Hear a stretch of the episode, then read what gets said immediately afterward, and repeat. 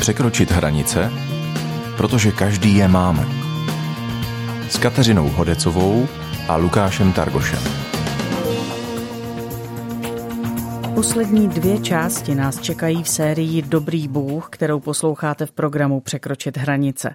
Před týdnem jsme mluvili o dobru a zlu a o tom, že Bůh je jen a pouze dobrý. Zlo u něj nemá místo. V tomto světě ale ano, a to je tenze, kterou prožíváme téměř každý den. Dnes otevřeme poslední podtéma Boží dobrota proměňuje. Slovo má Lukáš Targoš, pastor církve Element z Hradce Králové. Já patřím mezi lidi, kteří se eh, zajímají o svět okolo sebe. Hrozně mě zajímá historie, baví mě i současnost a díky tomu taky zajímám o politiku. A jistě si pamatuje většina z vás taky na události v Americe 11. září 2001 teroristé udeřili v Americe na, na nějaké ty budovy, zabili spoustu lidí a tehdy začala to, čemu se říká válka proti teroru. Američané vlastně okamžitě začali bojovat proti teroristům z al kteří způsobili ty útoky a začali je honit všude po světě a zavírat je. A jeden z důvodů, proč je honili a zavírali, nebylo to, že je chtěli potrestat, ale jeden z důvodů bylo to, že se velice báli, že ve skutečnosti jsou na řadě další útoky, které budou následovat po těchto těch útocích 11. září a chtěli, chtěli zjistit informace, které by zabránily těm dalším útokům. A možná si to pamatujete, možná ne, ale skutečně ty první týdny po 11. září to vypadalo velice reálně, že existuje celá plejáda dalších útoků, které se valí na Ameriku. Možná si pamatujete, že jenom pár dnů potom, co se odehrávaly tu události 11. září, tak začali chodit poslancům americkým eh, obálky s antraxem, eh, s jedem. Pak možná si pamatujete na toho člověka, kterého chytli eh, v letadle do Ameriky, kdy se snažil zapálit bombu, kterou měl schovanou ve svém podpadku, své boty. Zkrátka dobře byla celá řada různých dalších a dalších útoků. Mnohé z nich se nepovedly, které ale jim dávali ten pocit, že je před nimi další velký útok. A takže začali chytat ty teroristy, začali je zavírat a začali zavírat nejenom ty teroristy, ale každého, kdo vypadal, že je terorista. A začali je vyslýchat s cílem zjistit informace. A protože ti lidé někdy žádné informace neměli, někdy měli a nechtěli říct, tak je začali často mučit, aby je zlomili a dostali z nich ty informace, aby vyzradili informace o těch příštích útocích. Začal je mučit a když se to pak provalilo, že byli ti zajatci mučení, tak Amerika ztratila hodně ze své morální autority, a oni používali různé typy mučení, jako nechválně prosují waterboarding, kde vám navodí stav, kde se topíte. Snaží se prostě ty lidi zlomit. A ti lidé, mnozí z nich začali skutečně vyprávět spoustu informací, které měly ochránit tu zemi. Problém je, že se později, když na to pak eh, Senát americký díval zpětně, tak zjistil, že mnoho těch informací bylo naprosto vymyšlených. Že ve skutečnosti to mučení moc nefungovalo. Že člověk, když je mučený tímhle způsobem, jakým byli ti zajáci mučení, tak řekl cokoliv, vymyslel si jakoukoliv informací jenom proto, aby to mučení skončilo. Takže spousta těch lidí říkalo, cokoliv ti vyšetřovatelé chtěli slyšet, aby zastavili tom mučení. A nakonec se prokázalo, že spousta těch informací byla naprosto bezcenných, že ne, neukazovala vůbec na nic reálného. A ve stejnou dobu, když ten senát americký začal, začal to zkoumat, tak zjistil, že mnohokrát, když naopak někteří vyšetřovatelé použili vlídnost na ty lidi, tak se dozvěděli lepší informace než ti, kteří použili mučení. A později Amnesty International, která, která se zabývá vězněma po celém světě, tak říkali, napsala takovou zprávu, která to hodnotila a v té zprávě psali, že humánní techniky výslechu se ukázaly stejně neli lépe účinné než ty, které zahrnovaly mučení a vyhnuli se zároveň těm ničivým osobním, společenským a právním následkům, které mučení přináší. Možná si proč vyprávíš tenhle ten příběh v sérii o dobrém Bohu. Vyprávím ho z jednoho prostého důvodu hluboko uvnitř nás máme zakořeněnou představu, že zlo nemůžeme porazit dobrem. Myslíme si, že zlo se dá porazit pouze zlem. Že zlo můžeme porazit tím, když my budeme ještě horší, když budeme ještě víc zlí. Jenom tak se dá porazit zlo. A ve světě řízeném karmou, principem, že máš, co si zasloužíš a většina politiky, většina světa je řízená principem karmy. Máš, co si zasloužíš. Máme spoustu příkladů, kdy to tak doopravdy funguje. Kdy nějaké zlo bylo zastaveno jiným zlem. Akorát problém je, že když připustíme tuhle myšlenku a začneme s ní pracovat, tak si všimneme, že tenhle ten postoj přináší i nějakou cenu, kterou za to platíme. Kdykoliv začneme, začneme používat zlo, abychom porazili jiné zlo, tak než se nadějeme, tak nás to zlo začne zapouštět kořeny. Platíme za to cenu. A výsledkem je, že začne hrubnout náš vlastní charakter. Začne hrubnout naše hodnoty, začne, hrubne, začne hrubnout naše chování. Protože je to přirozená reakce na zlo, které vidíme. A jak někdo jednou řekl, stáváme se monstry, abychom zvítězili nad monstry. A je to jedna z modliteb, kterou bychom se měli, když pracujeme se zlem, vždycky modlit. Bože, dej nám milost, ať se nestaneme monstry, když bojujeme s monstry. Hranice mezi dobrem a zlem prochází lidským srdcem. Máme kapacitu pro dobro, protože Bůh nás stvořil jako dobré a máme kapacitu pro zlo, protože hřích nás zapustil kořeny. Ty, ty, ta kapacita je v nás a když bojujeme s monstry, často dáváme velký, velký, velký prostor ve svém životě naší kapacitě pro zlo. A od toho jenom kruček, abychom věřili to, co jsem se snažil vyvrátit minulý týden. Že Bůh také musí někdy dělat zlo, aby dosáhl nějakého dobra. Nebo nás aspoň ze zlem musí postrašit. Protože, ať chceme nebo ne, pokud jsme upřímní a díváme se do, do spoustu eh, křesťanské teologie, mnoho křesťanských směrů má postavenou svoji teologii na strašení. Na tom, že postrašíme lidi. Že řekneme lidem, že jsou naprosto skažení, není v nich vůbec nic dobrého a všichni si zaslouží peklo. Strašíme peklem, protože je to pro nás způsob motivace, jak se zachránit od pekla. Jsou lidé, kteří, a znám osobně takové pastory, kteří věří, že nemůžeme kázat o Bohu jinak, než kázat o hříchu a o pekle a o trestu, protože jinak nikdo nebude motivovaný k nápravě nebo ke změně nebo k tomu, aby přijal evangelium.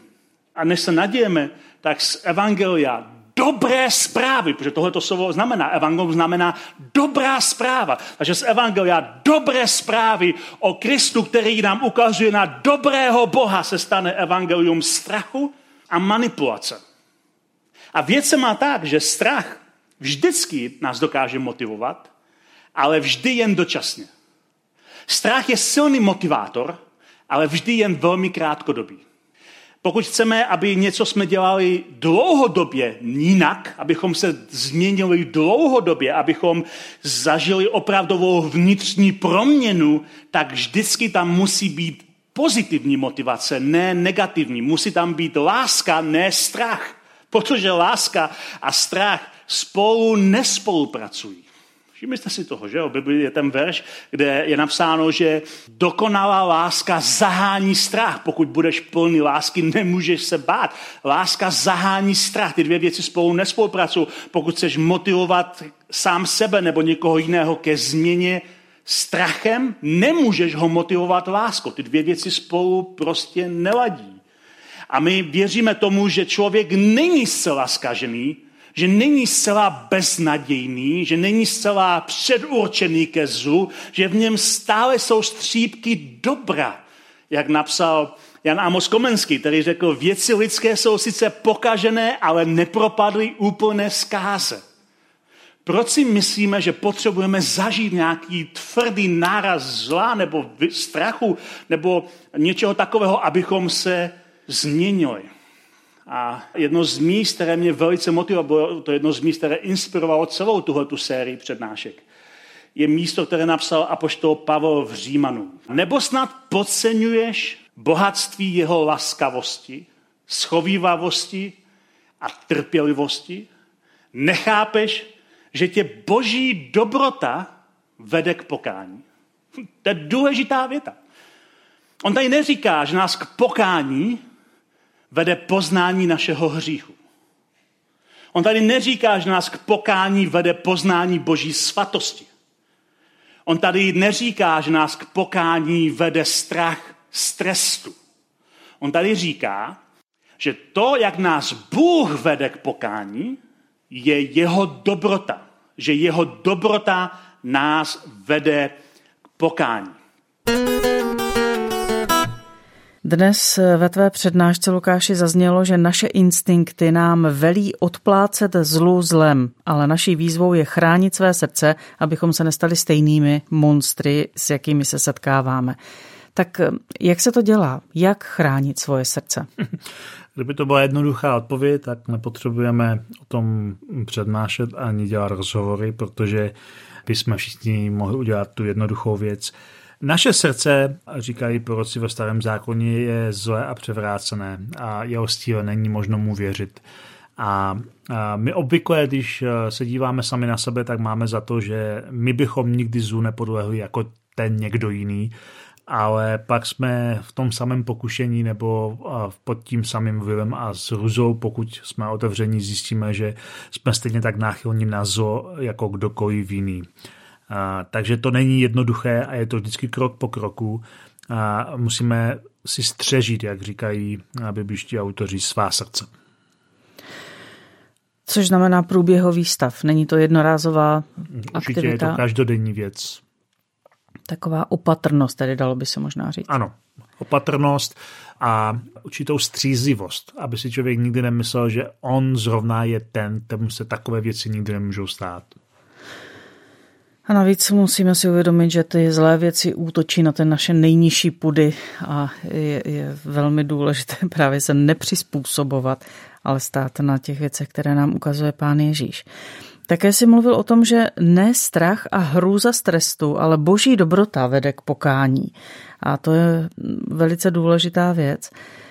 Jak to Bůh dělá? Jak ukazuje svou dobrotu lidem, kteří jsou uprostřed toho zlého, které semílá ta různá protivenství, těžkosti, negativismus, kteří třeba i sami páchají zlo?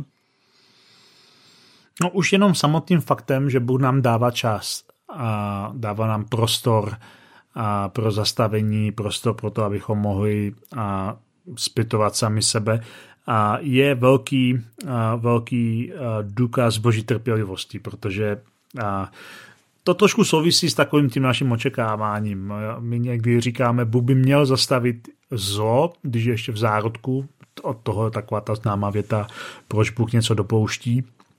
Hmm, a já vždycky se těch lidí ptám, když mi to řeknou, co přesně a kdy přesně by Bůh měl zasáhnout, eh, v, jakém, v jaké formě. Protože jestli třeba Bůh má zasáhnout, že v okamžiku, kdy člověk chce říct něco jakoby zlého, tak ztratí řeč nebo prostě nebude schopný formulovat slova, že se mu mozek nějak jakoby mu zmrzne, nebo co přesně má Bůh udělat, jo? nebo když ten člověk udělá něco, že třeba vypustí kulku z pistole, že Bůh způsobí, že se ta kulka zastaví, nebo že odbočí někam jinam, nebo že prostě nepoletí tam, kam je namířena, co přesně Bůh má udělat a kdy přesně to má udělat. A pak samozřejmě logicky v tom rozhovoru se dostáváme do momentu, a jestli Bůh takhle má dělat ve všech případech, že ve všech případech má vždycky zastavit toho člověka, jestli má dokonce způsobit zástavu mozku, když člověk teprve formuje a myšlenku, že udělá něco zlého nebo řekne něco zlého.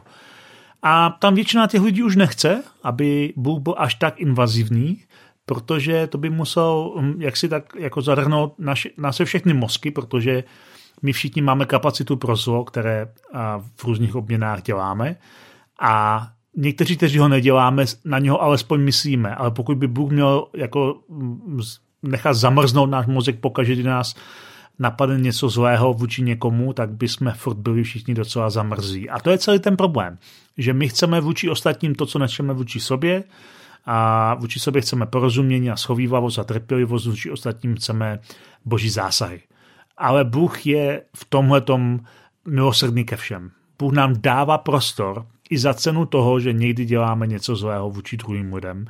A to je jeho schovývavost v tom, abychom my měli prostor pro nápravu a změnu a navzdory tomu, že by bylo jednodušší nás zastavit, ale Bůh respektuje svobodu světa, který sám stvořil.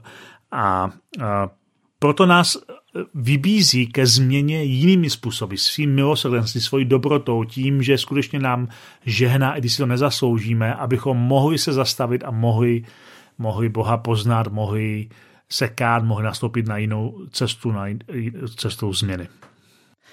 Je velice důležité, že to Bůh nezastavuje právě pro ten čas, který máme, a to je otevřená šance do budoucna opravdu přehodnotit věci, změnit je a tak.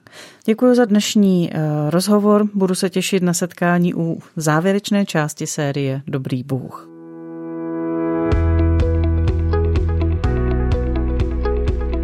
Podcast vznikl na Rádiu 7, které žije z darů posluchačů. Pokud nás budete chtít podpořit, budeme rádi.